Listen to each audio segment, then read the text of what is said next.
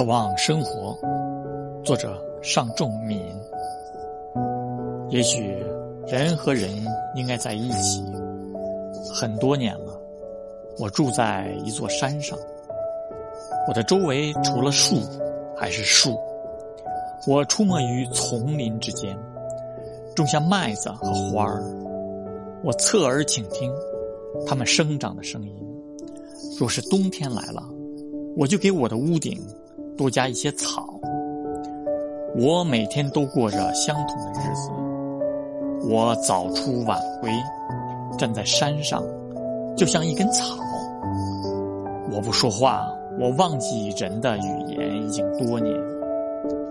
风敲过我的门，我还没有动身，他自己就进来了。这足以使我感动。我不由得想起远方城市的人们。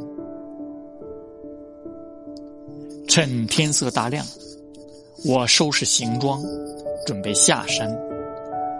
我会随便选一个地方，作为我的永久地址。对我遇到的第一个人，我用力握他的手。我会变得如此随和。我把仅有的一升米借给我的邻居，看他们全家吃饱了肚子，我心中一阵高兴。